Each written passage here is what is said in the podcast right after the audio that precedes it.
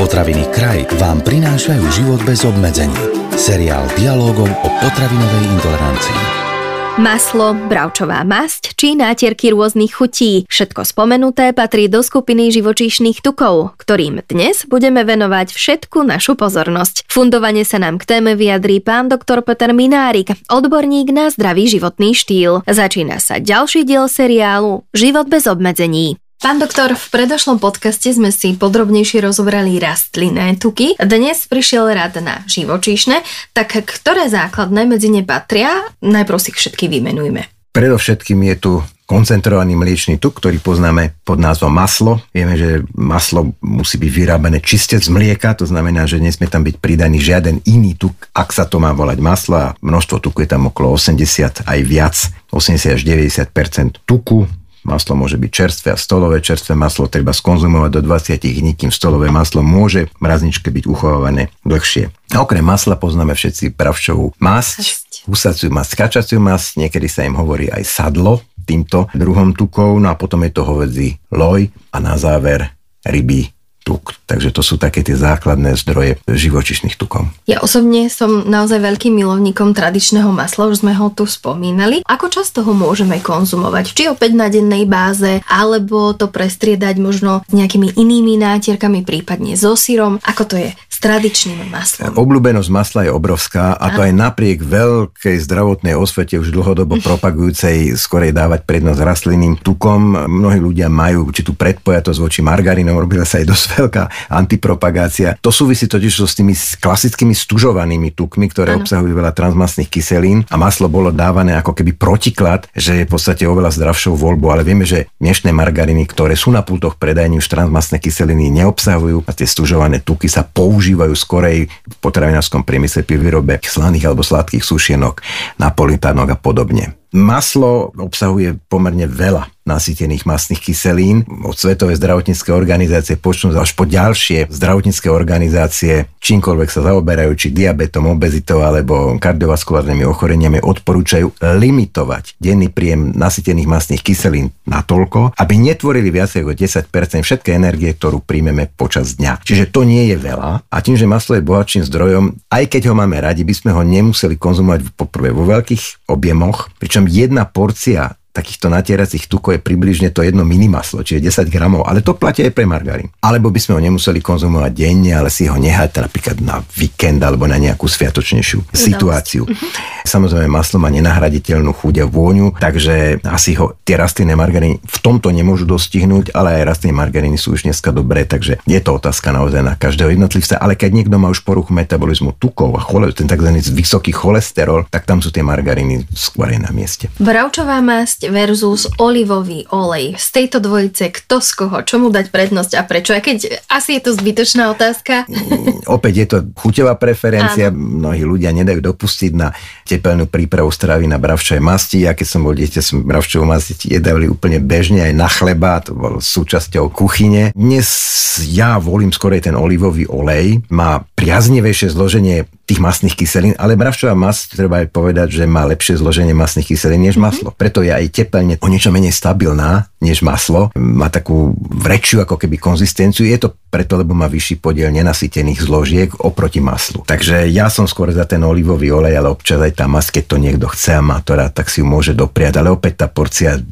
nie je veľmi veľká, ale povedzme, že tých 10, maximálne 15 gramov na jednu porciu. A nezabudneme, že tuky teda konzumované v nadbytku aj predsa dlhodobo užívané vo veľkom objeme, veľkom množstve podporujú aj rast hmotnosti. A vyprážanie na bravčovej masti alebo na tradičnom masle, ak sa opýtame aj na toto, lebo ja napríklad veľmi často nevyprážam, ale keď, tak práve na masle a mám pocit, že robím chybu. Nerobíte chybu, väčšinou teda ľudia mm-hmm. nevyprážajú na masle, to, ale na bravčovej masti áno, bravčová masť je tepelne celkom stabilná a maslo tiež, ale aj olivový olej je mm-hmm. termostabilný, aj repkový olej je termostabilný. Takže vyživári väčšinou odporúčajú, keď teda odporúčajú nevyprážať, alebo nevyprážať často, ale keď už vyprážať, tak sa dá vyprážať aj na olivovom alebo repkovom oleji, ktoré majú vďaka zloženiu masných kyselín sú stabilné, to znamená nedochádza k takému rozkladu a vzniku nejakých toxických látok pôsobením vyšších teplot. A samozrejme stabilný je aj bravčová masť, stabilné je aj maslo, aj palmový tuk a kokosový tuk, ale vzhľadom na ten výnimočne vysoký podiel nasýtených masných kyselín, ten kokosový tuk neodporúčame vôbec a ten palmový tuk z času na čas môže byť. Je to typický predstaviteľ tropických tukov. Ten palmový tuk by som nevidel tak veľmi,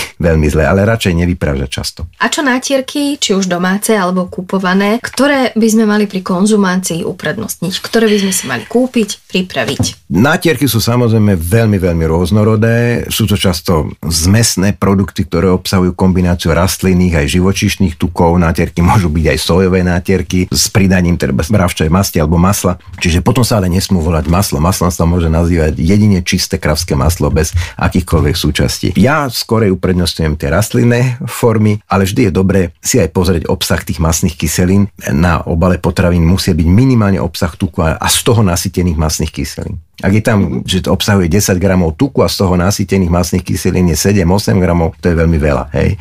Čiže je dobré, keď tých nasýtených masných kyselín je menej ako polovica z toho celkového obsahu tuku. Takým konkurentom masla sú margariny, ktoré majú veľmi vyvážené a dobré zloženie masných kyselín. Ešte raz opakujem, neobsahujú transmasné kyseliny, takže zdraviu škodlivé nie sú. Nebudem hovoriť značky, ale vieme dobre, o ktoré sa jedná a je to, myslím si, celkom dobrá náhrada masla pre tých, ktorí chcú sa tak nejak uvedomelo stravovať. Áno, ale nechutia tak dobre ako maslo. Maslo je v tomto bezkonkurenčné. Áno, áno, presne tak. Čo sa týka tepelnej prípravy tukov a olejov, je vhodnejšie vyprážať alebo fritovať? Tak zo zdravotného hľadiska ani, ani, ani, ani odporúčame nevyprážať a nefritovať často. Ten technologický proces toho prípravy je trošku iný. Vieme, že pri fritovaní sa celá tá potravina, často sú to zemiakové hranolčíky, ponarujú do takého tukového kúpela. Tá teplota ktorá pri tom fritovaní sa vyvinie, by mala byť okolo 150, nie viac ako 180 stupňov Celzia. Je to preto, lebo nad 180 stupňov Celzia sa tuk mení, vznikajú toxické aj karcinogénne látky. Čiže ak už vyprážať alebo fritovať, aby som to dal naroveň,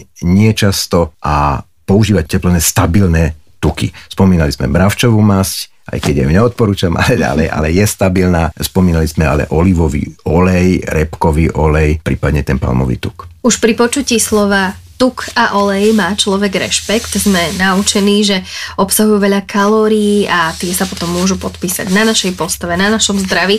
Ako je to, pán doktor, s tukmi a olejmi naozaj? Sú naozaj také nezdravé? Vôbec celkovo nemôžeme tuky nazvať nezdravé. My máme tri základné živiny, ktoré sú zdrojom energie pre nás. Ak nepočítam štvrtý alkohol, a to, o tom ten nechcem, ale je to tiež zdroj energie, Áno. tak sú to bielkoviny, sacharidy a tuky. A tuky musíme konzumovať a musí ich konzumovať aj ten, ktorý chudne aj v redukčnom procese. 30% z celodenne prijatej energie aj redukčnej stravy, ale aj neredukčnej, by mali, by mali tvoriť tuky. Teda nie menej ako 20% z celodenne prijatej energie, nie viac ako 30%. Treba s tým tukom samozrejme šetriť a vyberať tie správne zdroje s tým priaznivým zložením masných kyselín. Ale to je zase na dlhé rozprávanie, to sú tie semiačka, to sú tie ľanové, čia, vlašské orechy, mandle a ďalšie, to sú tie oleje, repkový, olivový, prípadne v kombinácii v slnečnicovým a z tých iných živočišných zdrojov sa odporúča skôr konzumovať tie menej tučné verzie, teda hovoríme o mliečných výrobkoch, o jogurtoch, o mlieku, ale bez tuku nemôžeme existovať. Tuky obsahujú aj esenciálne pre život nevyhnutné zložky, ktoré si my nevieme v našom tele vyrobiť, musíme odkázaní na ich príjmanie z potravy. A to sú tie omega-3, omega-6 masné kyseliny, ale musíme hľadať tie tuky, ktoré ich majú dostatku. Dobre, ale ak to s ich konzumáciou preženieme, tak eh, čo všetko nám zo zdravotného hľadiska hrozí? Hladina cholesterolu sa asi zvyšuje? Hladina cholesterolu sa zvyšuje pri nadmernej konzumácii alebo nadmernom príjme tých nasýtených masných kyselín a transmasných kyselín. Z tých nenasýtených zložiek sa nám nezvyšuje hladina cholesterolu, mm-hmm. ale tiež môžu prispieť aj k priberaniu našej hmotnosti. Ale navyše potom hrozia u niektorých ľudí aj také nepríjemné epizódy, že dostane niekto žlčníkový záchvat mm-hmm. a keď niekto má nejaký malý kamienok v žlčníku, ktorý môže byť ticho v spiacej polohe, ale pri ťažko straviteľnom jedle s vysokým obsahom tuku, ktorý sa ešte aj vyprážal alebo fritoval, tak eh, po takomto opulentnom jedle môže niekto si vyprovkovať žočníkový záchvat a dostane koliku a musí navštíviť zdravotnícke zariadenie, ak sa zistí, že má kameň, ktorý už bol zdrojom takejto koliky, tak takýto žočník je indikovaný na vybratie. Navyše niektorí ľudia môžu dostať aj akutnú pankreatitu, že vlastne za akutný zápas slinivky brušnej. To nie nie je časté, ale vždy predchádzajú takýmto epizódam veľmi, veľmi nepríjemným a bolestivým. Veľa jedla, veľa tuku, preprážaný a proste vysoké teploty aplikované na ten tuk a často aj v kombinácii s alkoholom. Takže pozor na to. Pán doktor, dám vám jednu takú typickú ženskú otázku, na ktorú chceme počuť úprimnú odpoveď, ako veľmi sa s tukou a olejou priberá. S tukou a olejou sa priberá vtedy, ak sa konzumujú dlhodobo mm-hmm. Príliš veľkých množstvách. Čiže ten systematický nadmerný príjem tukov, hlavne tých nasýtených, ale mm-hmm. aj tých nenasýtených, ale hlavne tých nasýtených sa priberá. Ináč sa hovorí pre zaujímavosť, že z 20 gramov vlašských orechov denne spravidla nevedie žiadnemu priberaniu, ale vždy musíme vidieť ten deň komplexne, čo sme od rána do večery zjedli, zjedli. a koľko tuku sme prijali. Pre názornosť 100 gramov alebo 10 deko masnej salámy obsahuje 40, niektoré až 50% tuku, čiže 50 gramov v 10 dekoch.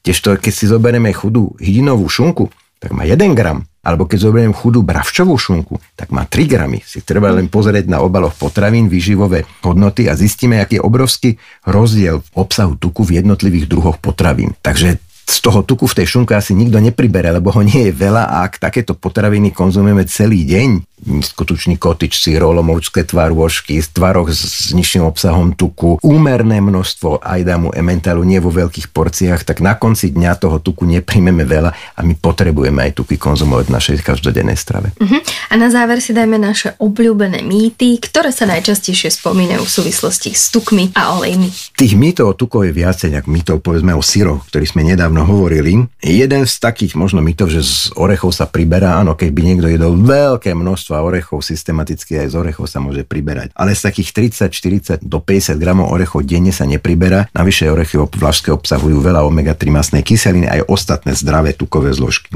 Ďalším takým mytom je, že kokosový tuk alebo kokosový olej je super potravina, ktorá je vhodná na konzumáciu, nie je vhodná na konzumáciu, alebo ak tak nie na pravidelnú, pretože je bohatým zdrojom nasytených masných kyselín. Je tu ešte aj taký, povedzme, mýtu, že margaríny na pultoch potravín sú stužené tuky ono, ak to aj niekto nazve stuženým tukom, tak e, je to nejaký súkromný názov, ale oficiálne stužené tuky sa nazývajú jedine tie rastlinné stúžované tuky, ktoré sa vyrobili za pomoci vháňania vodíkov do rastlinných olejov a ktoré sú zdrojom transmastných kyselín. A tieto tuky sú už nie sú na pultoch predajení, môžu sa však používať, pretože bohužiaľ na Slovensku ešte neplatí zákon, ktorý by limitoval obsah transmastných kyselín v potravinách, čo v Dánsku, v Rakúsku a v iných krajinách už dávno majú. To je zákon, ktorý trošku čaká u nás na svoje uplatnenie, lebo tým pádom sa tie stúžené tuky stratia vlastne aj z toho potravinárskeho priemyslu, pretože keby sa používali, tak tie sušienky na napolitánky, rôzne polevy na zmrzlinách, tie čokoládové, budú obsahovať ich príliš veľa, tak sa potom hľadajú náhrady a používa sa kombinácia nejakých rastlinných olejov. Tie margaríny na pultoch potraviny nie sú stúžené tuky a neobsahujú transmastné kyseliny. Takisto je taký dosť častý mýtu, že repkový olej je nezdravý. Kyselina eruková, ktorá vola kedy bola takou menej zdravšou súčasťou repkových olejov, už dávno zbavená, teda repkový olej zbavený a ten bezerukový repkový olej už je pre zdravie určite prospešný. 10% repkového oleja je čistá omega-3 masná kyselina. To znamená, v litrovej flaši je 1 deci čistá omega-3 masná kyselina. Čiže repkový olej je aj tepelne stabilný a je bohatým zdrojom správnych masných kyselín a je pre zdravie prospešný. Často sa obvinuje palmový tuk, že je pre zdravie nie prospešný. Palmový tuk obsahuje síce 50% nasýtených masných kyselín, to je pravda, je to typický tropický tuk, ale na druhej strane pomocou palmového tuku v kombinácii treba s repkovým alebo slnečnicovým olejom sa podarí získať tuk, ktorý môže v tom potravinárskom priemysle pečivarskom nahradiť tie stúžené tuky. Z tohto hľadiska je ten palmový tuk užitočná náhrada stúžených tukov a mnohé pečivarské firmy už aj v tých receptúrach nahradili tie stúžené tuky takou kombináciou olejov, ktoré obsahujú aj ten palmový tuk, ten je tam potrebné dávať preto, aby ten tuk mal určité vlastnosti, aby to sa netopila tá sušenka v izbovej teplote, čiže nemôže to byť len z čistých rastlinných olejov, ktoré majú málo nasytených masných kyselín. Rastlinné versus živočíšne tuky. Rozprávanie na túto tému máme napokon za sebou. Ak si ho nechcete prečítať, nech sa páči, všetko dôležité sme pre vás spísali aj v blogu. Počujeme sa aj na budúce pri jednej z ďalších zaujímavých tém. Tento podcast vám priniesol kraj. Moderné slovenské potraviny.